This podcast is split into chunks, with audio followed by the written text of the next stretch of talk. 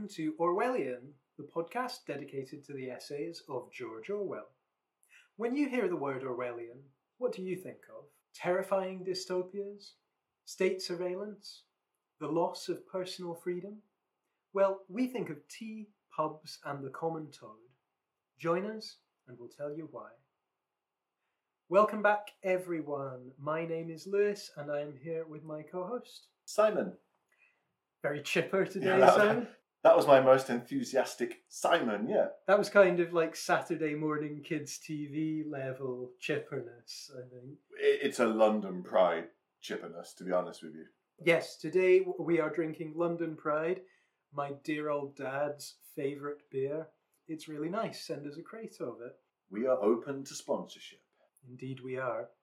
Only for, you know, Alcohol. alcohol, basically. So, today we are going to talk about Orwell's essay, Common Lodging Houses. But first of all, Simon, how are you doing? I'm doing very well, Lewis. How about yourself? I'm all right. Um, I think maybe I mentioned last week uh, it's spring. I'm getting back to work. The year's starting. I've had a haircut. You have? I have. Um, what do you think of it?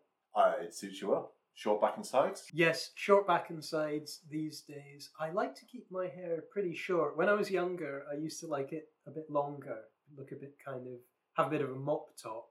But since I got a bit more wrinkly, uh, I've uh, favoured short hair. You, have you changed your hairstyle much? I, I mean, in all the time I've known you, you've had the same hairstyle. Well, I've got to the stage where my hairstyles are based around maintaining the last resemblance of hair follicles that I have left. And my conversation with the barber involves cover this bit, this bit, this bit, and this bit, and do what you want. So that's why the hairstyle hasn't changed much. Still saving up for that trip to Turkey.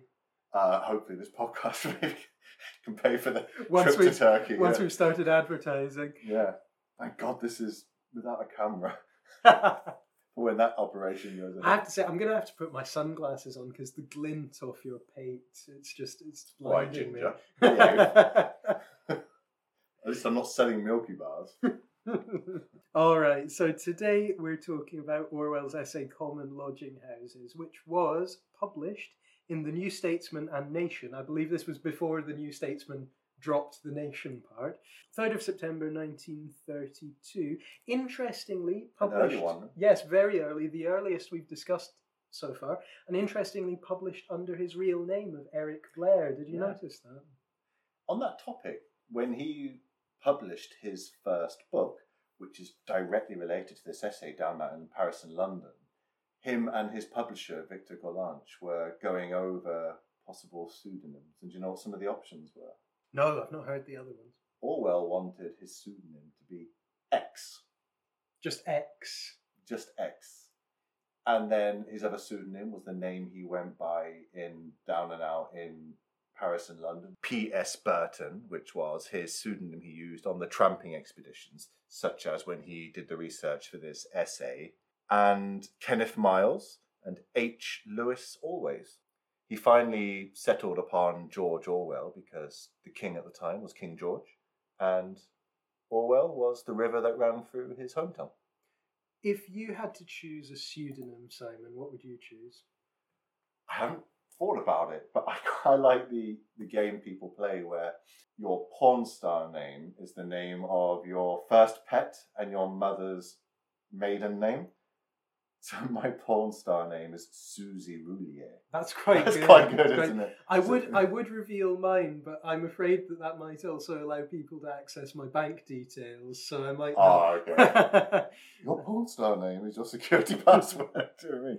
So um, I would probably take my mother's maiden name for my pseudonym because it's quite nice, Roulier, yeah, a good Huguenot name.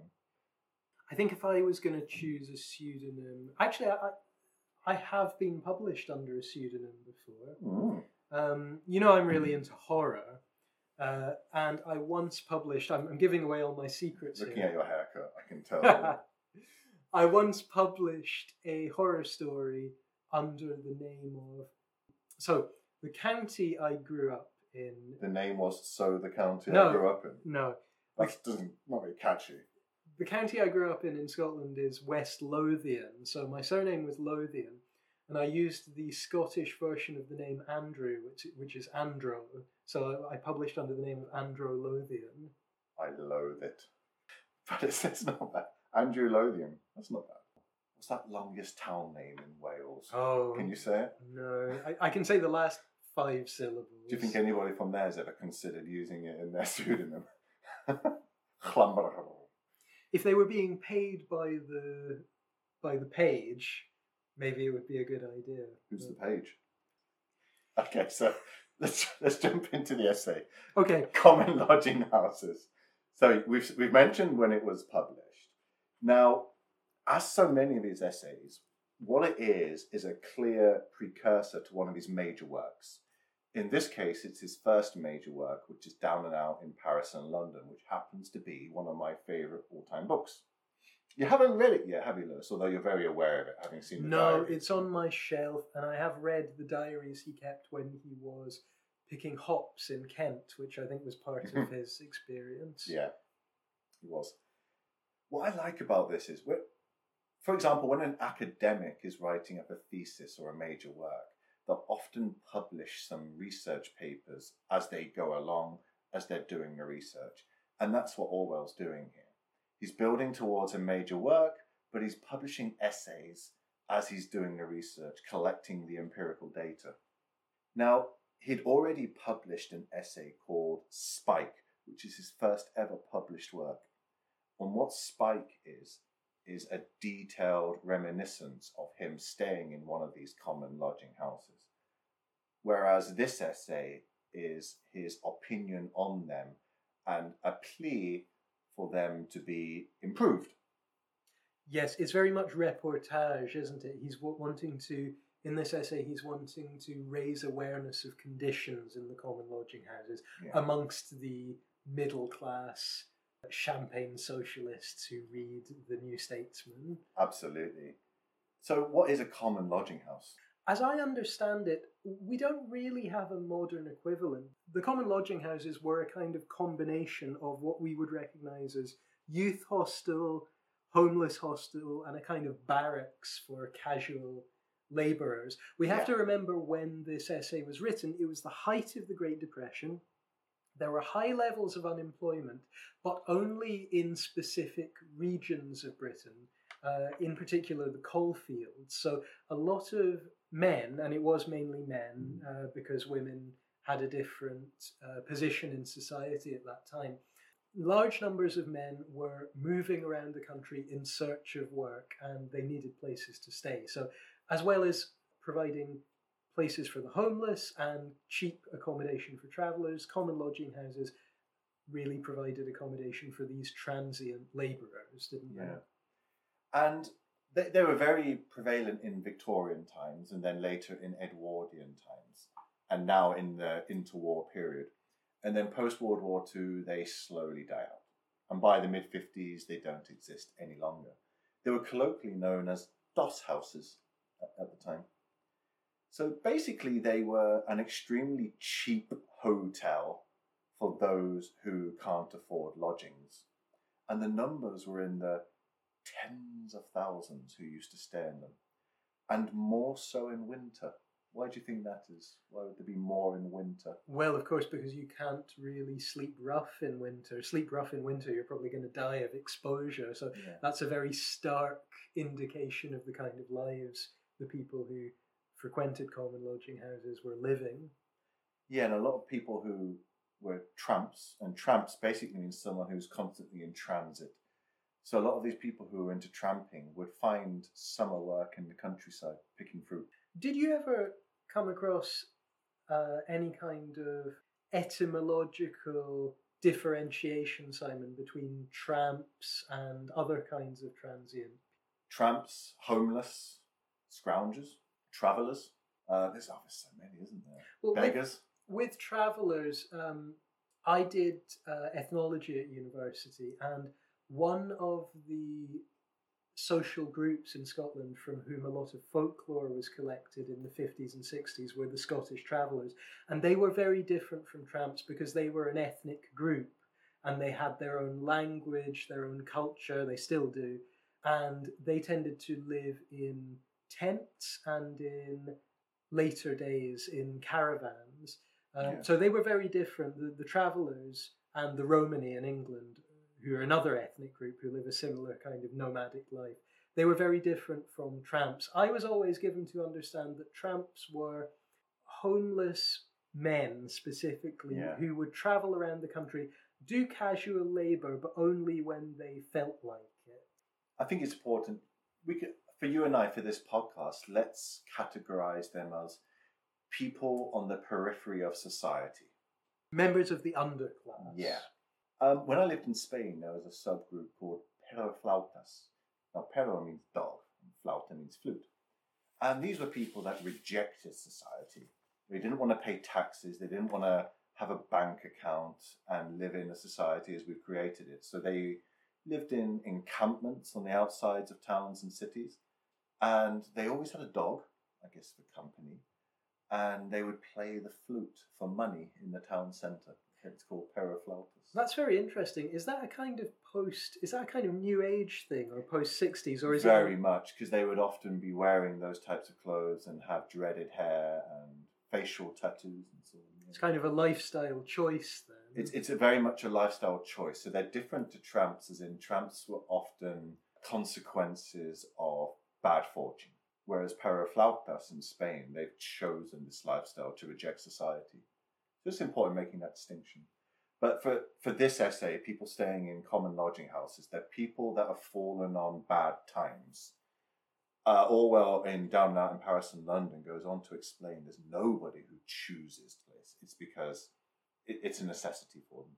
Well, he's written this essay because he wants to make up the public, and particularly the middle class and upper class public, aware of the awful conditions in these common lodging houses. So again, he's showing his empathy for those on the periphery of society. He, he's showing his understanding of the tilted nature of social mechanics and how it runs against the common people. A theme we seem to discuss in every single podcast. Now, with regards to these common lodging houses, they would consist of a number of dormitories. Now, in British English, a dormitory is a large room with a significant number of beds placed within it, sleeping in the same space. Ever slept in a dormitory, Simon? Yeah, I went to boarding school. Oh, of course. and I and I yeah, from the age of ten to eighteen. You're very well adjusted for someone who went to boarding school. I sometimes forget. And I imagine the boarding school dormitory was somewhat different to the common lodging house dormitory. There would be a kitchen, which Orwell said was almost always subterranean. And the kitchen would also serve as the communal space, the sitting room where people would gather and most probably drink various forms of alcohol. Although he does mention songs. that uh, alcohol was forbidden even in the even in the common common lodging houses and the, the ones run by the Salvation Army and the Rowton houses, which It, it was also forbidden in my boarding school, Lewis. I'm not surprised Yet. yet. Anyway, some of my former masters may be listening, so I'll stop there. I was just going to say, Simon. So he mentions the subterranean kitchens Yeah. and the kitchens as a kind of gathering place.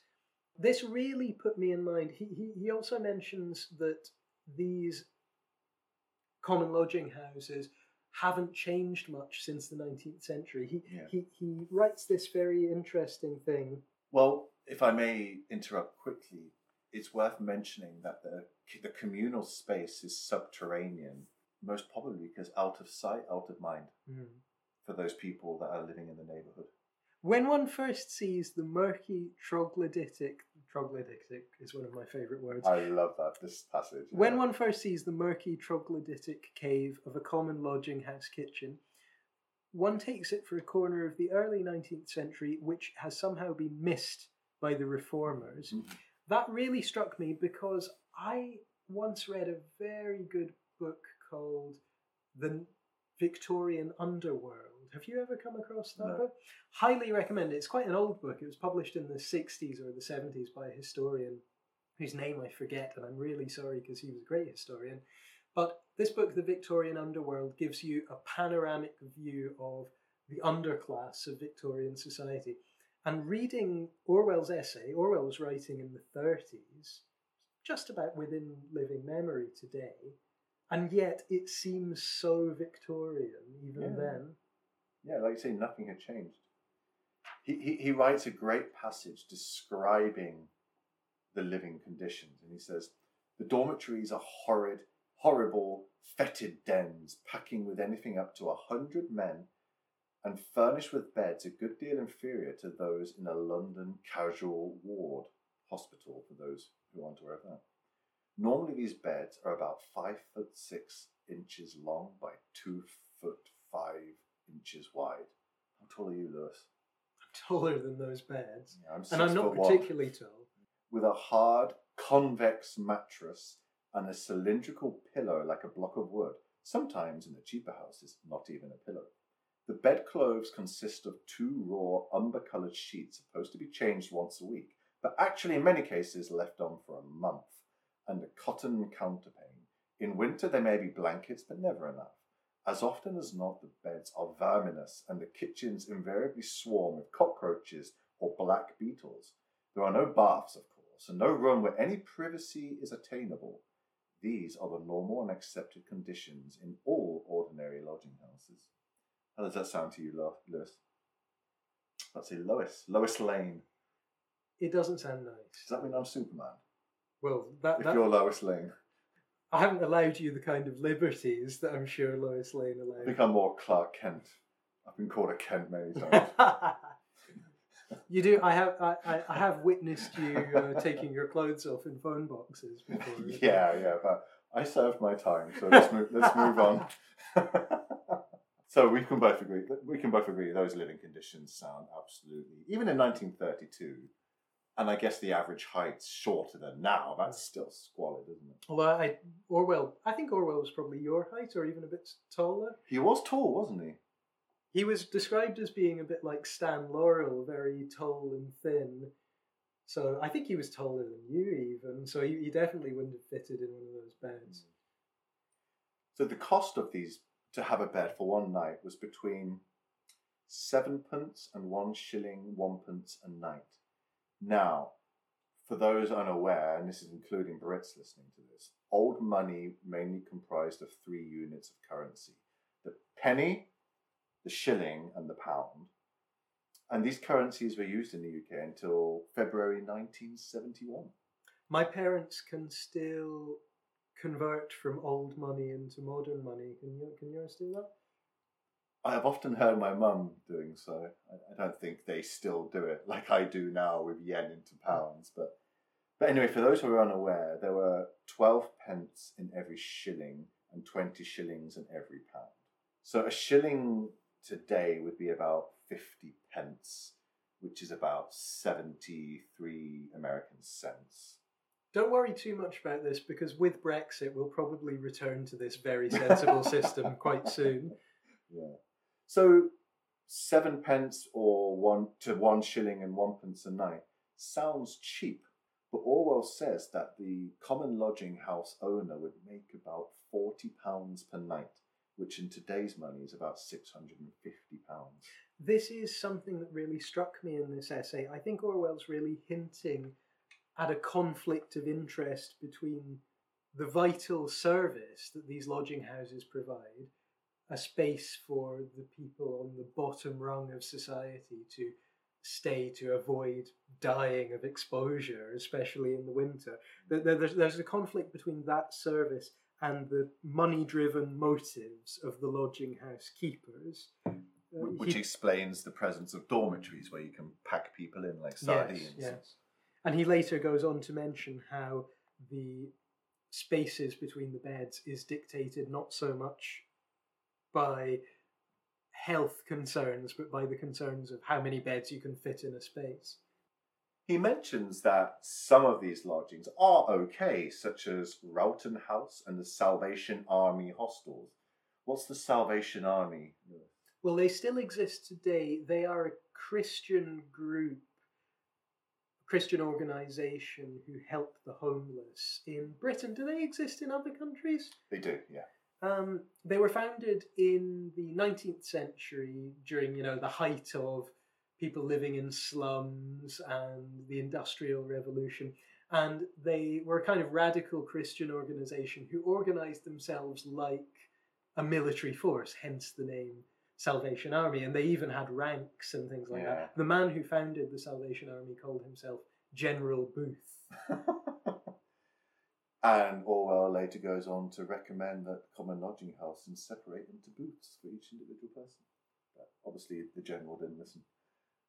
So, despite the Salvation Army hostels being cleaner, they offset the cleanliness with ridiculously rigid discipline, which he describes as being in jail. So, getting both liberty and a decent bed does not exist for this subclass in these common lodging houses. I thought that the phrase liberty and a decent bed was very Orwellian, didn't Yeah. you?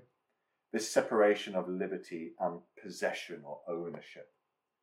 If you don't possess, if you don't own, as in the capitalist system, you're not entitled to your liberty and the basic principles principles of liberty. Does this carry on today, Lewis? Well, yes, I think it's exactly the same as it was back then. Orwell goes on to mention later how if you stay in a common lodging house, your peace is likely to be interrupted by groups of religious zealots coming in to preach at you and convert you. Yeah. And Orwell mentions that if you stay at a, a nice hotel and you're drinking a cocktail in the bar, no one's going to come in and harangue you for indulging in the demon drink. And what's the difference? Money. Exactly. Yeah, money. That's a really good point you bring up. Now, common lodging house sounds all right, doesn't it? Yeah. It doesn't. It doesn't sound like a five star hotel, but it sounds all right. It, it's using words in a clever way to sugarcoat something that's in reality quite squalid and horrific. Can you think of anything else, like maybe more contemporary with this stuff? Well, of course, these days we have the concept of the homeless hostel, which I heard, I mentioned earlier, but I can't think of anything offhand. Um, when was the last time you flew on a plane, Lewis? About a year ago? About as long ago as the pandemic started, yes.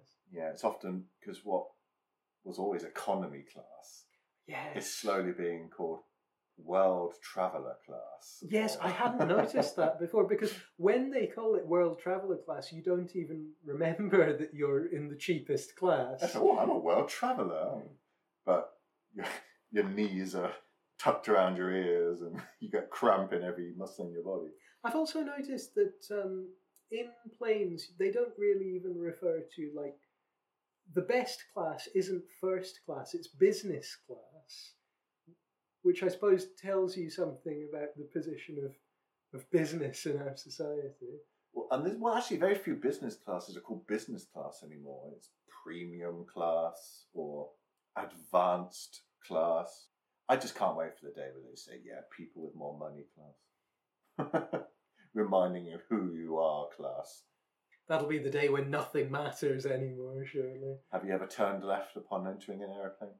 Yes, I have. Um, it's a long story, but basically, Could My- you make it short?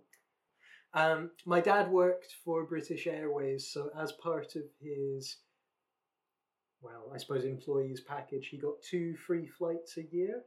And um, when I first went to Russia to visit the person who would become my spouse later on, I got sat at the front of the plane in well business class. I got my own pod to myself. I sat down in my Wow. seat, and they said, "Mr. Hurst, would you like orange juice or would you like champagne?" What do you think I asked for, Simon?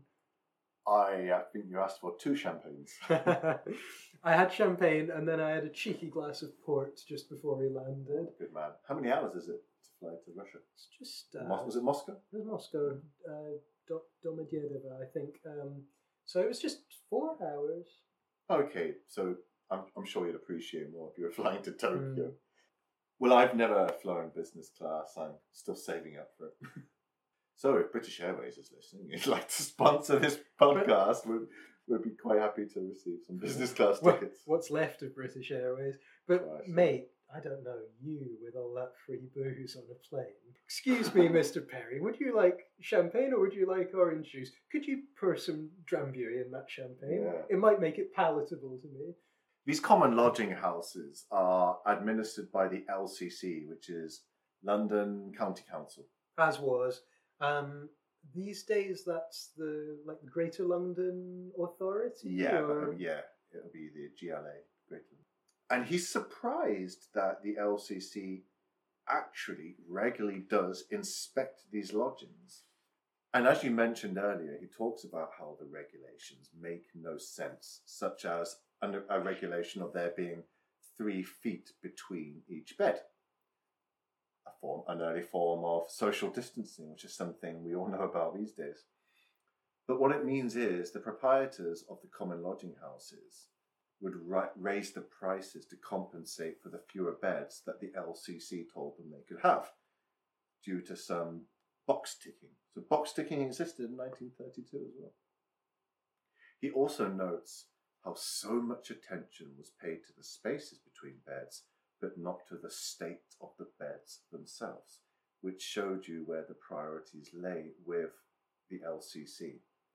It was with regards to fulfilling their hygienic criteria, but they cared very little for the humane aspect of these common lodging houses. Yes. Meanwhile, the keepers of the lodging houses, who were running a private business, mm. weren't caring about the hygiene. They were caring about fulfilling the writ of the LCC, keeping their license, and making as much money as possible. Now, the next thing he goes on to discuss in the essay in great detail is how females were prohibited in general from these from these lodging houses. They had some female only, but very few. This is also something he talks a lot about in Down and Out in Paris and London about the separation from females that tramps have and how that affects their psyche and self esteem and basic biological pressures, uh, desires. And he goes on to say there seems no sense in the principle of licensing all houses for men only or women only, as though men and women were sodium and water and must be kept apart for fear of an explosion. I have to say, I'm a bit at odds with Orwell here when it comes to things like the separation of men and women, the prohibiting of gambling and drinking, and the strict rules in lodging houses, because I think, looking at it from the lodging house keeper's point of view, you've got a lot of men in a small space living hard lives you've got to keep a certain amount of order, haven't you? And allowing drinking and gambling, first of all, that's going to, someone's going to get their head kicked in sooner or later. There's going to be fights. And allowing women in, I, I think the time people were, the reason they didn't allow women in was because they were afraid that basically the lodging houses would deteriorate into becoming brothels. Which So- is what they were in the Victorian times. Yes. So don't you think that Orwell's being a bit kind of idealistic here? Well, you mentioned it yourself earlier, Lewis. Are you allowed to take a woman into a hotel? You are. Uh, Are you allowed to drink time- alcohol in a hotel? At that time, you might have had to produce like a marriage license, or at least say that you were Mr. and Mrs. Smith. Are you allowed to drink alcohol in a hotel? Yes, you are. If you can pay for it. If you can pay for it. And are you allowed to play cards in a hotel? If you can do it in private, I suppose. And why you are allowed to do these things? Because you're paying for the right to do so. These men are paying to be in the common lodging house. They're just people who don't have enough money to pay for a more standard hotel. Yet the principle is the same. Yet because they are the underclass, because they are tramps, they're being treated entirely differently. And the power relations between those who own property and those who pay for the temporary rental of the property is entirely distorted simply based on the class of the people paying for that service. That's what Orwell's getting at here. It's a, it's a hypocrisy based on class and a view of the periphery of society. You mentioned earlier, Simon, the Rowton houses. Did you look into them at all? I looked into the Rowton houses. They've got quite an interesting history. They were founded by a Victorian philanthropist, and there were Rowton houses throughout Britain at one time. Do you know what most of them have become Tell me. in recent years? Most Rowton houses these days are either luxury flats or very expensive hotels. That doesn't surprise me. There is one Rowton house remaining in London with a substantially reduced population of homeless men. Tell you an interesting fact about Rowton House, Simon. I can't wait. Slightly related to Orwell as well. Um, which famous world leader once stayed at a Rowton House working men's hostel? Genghis Khan. Close. Kublai Khan. Hmm, further away. Um, geographically? I would say I'll I'll give you a clue. He really inspired Orwell's political position. Francisco Franco. Joseph Stalin. Yes. Joseph Stalin, when he was visiting London, long before he was a mover and shaker, he was just a When he was Dili. yes, and nothing but a Georgian bank robber mm-hmm. and a mid-level Bolshevik. When he went to a communist congress in London about 1905, he stayed in one of these Rowton House working men's hostels. That Rowton House is now, I think, a luxury hotel in the East End. Looking at photos of old Yosef, I think he would have fit quite well into the bed. He does, yes. I think he would have fitted quite well into modern day Hoxton as well, that moustache. Yeah. That's a very interesting fact. Thanks. Don't patronise me. no, it was interesting. I, I genuinely, there's a fine line between patronising and genuine appra- appraisal, uh, and I'm treading it.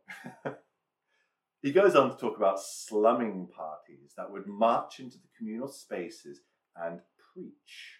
So, what does he mean by slumming parties? Well, wealthy and middle class do gooders going in. th- This was something that was going on from the 19th century onwards, going into the slums and trying to convert uh, the people who lived there to their particular brand of Christianity. Yeah. And he's, he, he goes on to say how this wouldn't happen in a hotel. Like the, these middle class evangelicists would never dare go into a hotel because those people are civilized and they would turn them right away.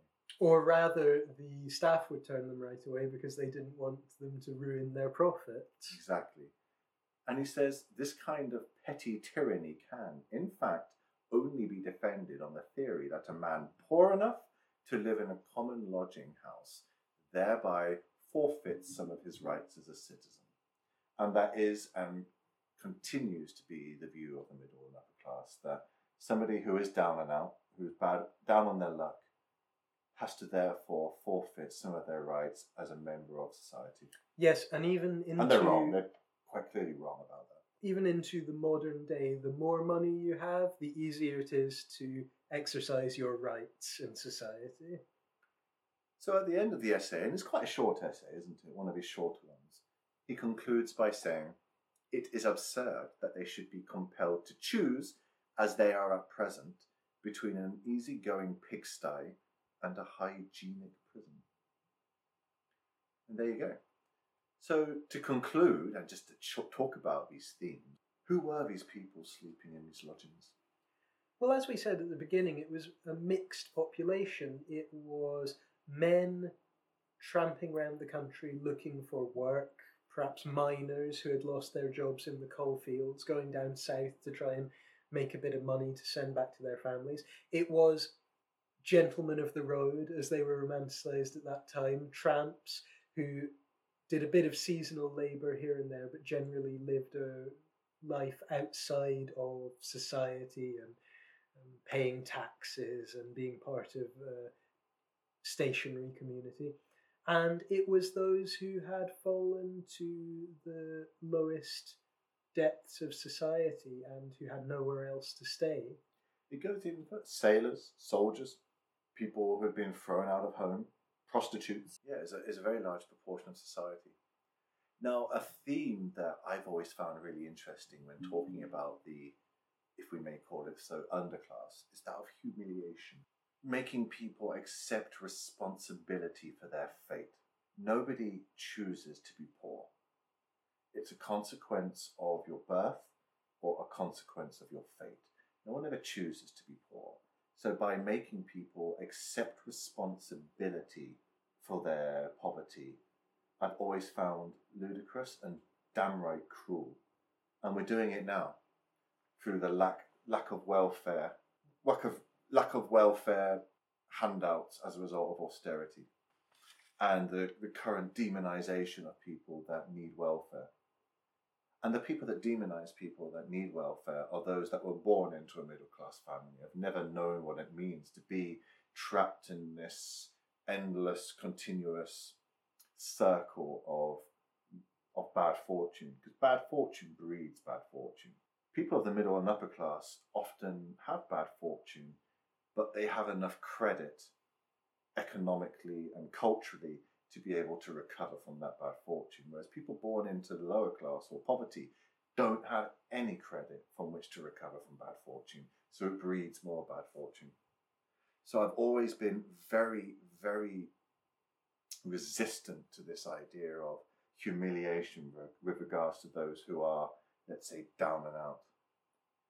And if the poor are proud, dignified, stoical, they may show solidarity, even defiance, in facing the condition of being poor. And what does that do? It, it dilutes the control of the ruling classes. So, in individualizing and humiliating people who are in bad situations, you can maintain that control, that status quo between the, the haves and the have nots. I agree with you, but don't you think these days, Simon, these places for those on the bottom rung of, of society, don't you think these places are much more hidden because in the 19th century in the early 20th century we had the Rowton houses. They were in they were very big prominent buildings. Philanthropists put forward money for them to be built. And as we've said since then many of them have become luxury hotels in gentrified areas. Do you think that these kinds of hostels for those who have nowhere else to go are much more hidden these days? And so the people in them are hidden too. Yes, but these places have often not been hidden throughout history on purpose. Are you aware of the term heterotopia? No. You know, one of my go to men, Michel Foucault, he, oh, he came up with the concept of a heterotopia, which is a world within a world. It's mirroring and yet upsetting what is outside.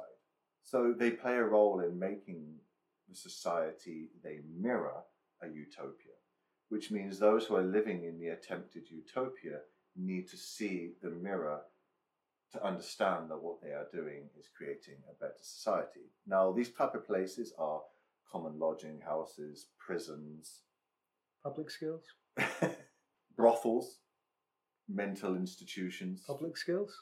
well, you could maybe tick each of each and one of those for that. But... You get similar experiences in each one. so the common lodging houses are the antithesis of respectable bourgeois domesticity. On the other side are freedoms and liberties that must be taken away in the dystopian mirror image in order for the utopia to to be a reality, to thrive, to exist. Hence, these kinds of places are rarely hidden. For what use is a hidden mirror? Did that answer your question? More or less. Please don't ask me to say it again. Sorry, could you repeat that? Very good, very good. So, Simon, we started our discussion by mentioning how these common lodging houses were a kind of combination of what we now think of as a youth hostel, a homeless hostel, and a kind of working man's barracks. You're a lot more well travelled than I am. you've stayed in a lot of different types of accommodation. Have you ever come across this kind of thing in the wide world? Well, a lot of my travelling done in my younger days was on an extremely low budget, and I was often spending days, even weeks, with literally no money to my name. But I always did my travelling in summer months, and I would often find a place to sleep outside. Hence, in this essay, he describes how numbers go down in summer. I'd sleep in parks and whatnot. But I, I've stayed in YMCA, where you have to work for your keep. So I would stay there for two nights, and in return, I had to help in the kitchen or scrub the floors. I've stayed in a lot of youth hostels in which there would be 20 of us in a bunk room, in bunk beds, paying very minimal rates. But, you know, I, can't compare that to the conditions that Orwell is describing here. How about you? Have you ever? As I say, you're a lot more well travelled than I have. But once, when I went on a school trip down to London, the I think I can mention this now because it was a long time ago. The What did, what did the teacher do?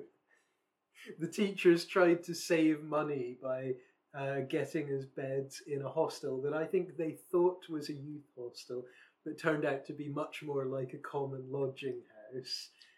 And um, I was staying. I was the only. So your Scottish teacher was trying to save money. Yes, can you believe it? I It's completely No, I, mean, I don't believe out that. of character. Don't believe that. Mate, you're going to get cancelled now. Um, In Scotland, I suppose this podcast is free, so they might listen to us there. That was the end of the Orwellian podcast. no, I'm not bitter. Um, but no, my, my teacher tried to save a bit of money by getting us to stay in this hostel, which I think she thought was a youth hostel, but it turned out to be much more like a common lodging house. And um, the whole experience was a lot more grotty than most of us expected it to be oh, okay. and uh, there were some rather interesting graffiti on the wall by my bed. That's all I can say. So that's it. We have discussed common lodging houses. To date, the earliest George Orwell essay, or rather Eric Blair essay in this case, we've ever discussed. Thanks for listening, everyone. I'm glad he didn't call himself X. Yes, that's a bit dull, isn't it? It reminded me very much of the. Are you familiar with X-rated. Are you familiar with the um, Russian writers and their various pseudonyms, the so- pre-Soviet writers? You know, I, I just know every time I read a pre-Soviet Russian novel, each character has about 28 Mm. different ways of being addressed, and had to constantly refer to the glossary to know who the hell they were talking to. trust me, uh, I married into a Russian family, and it's much the same in real life as well. What's your wife called today, and what's she going to be called tomorrow? Yes, exactly. Um, but the the pre-Soviet writers, like you know, Maxim Gorky. Mhm. That wasn't his real name; it was his pseudonym. Gorky means bitter, and there were various And other. Maxim very, he was very bitter. Yes, exactly. Um, I love Gorky, but I never knew that. Um, so these pre-Soviet writers who were kind of communist sympathizers, they chose sort of heart-rending pseudonyms like Bitter. And, My my schools and my universities by Maxim Gorky. How relevant is that to the essays of George Orwell? Very relevant, very similar. Memoirs describing the underclass. Yet uh, Gorky was of the underclass, and George True. George Orwell just tried to pass as one of the underclass.